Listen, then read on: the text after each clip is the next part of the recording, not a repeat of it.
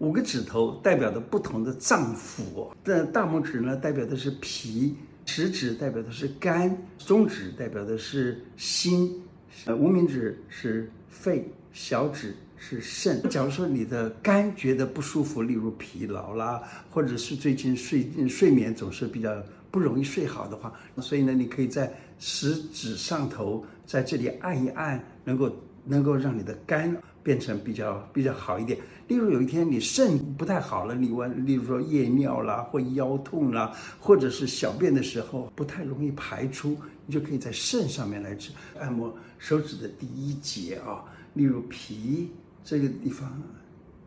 肝、心、肺、肾，我们可以用这样子的方式来按摩。那同样的，另外一边也是这样子做啊，肝、心、肺、肾。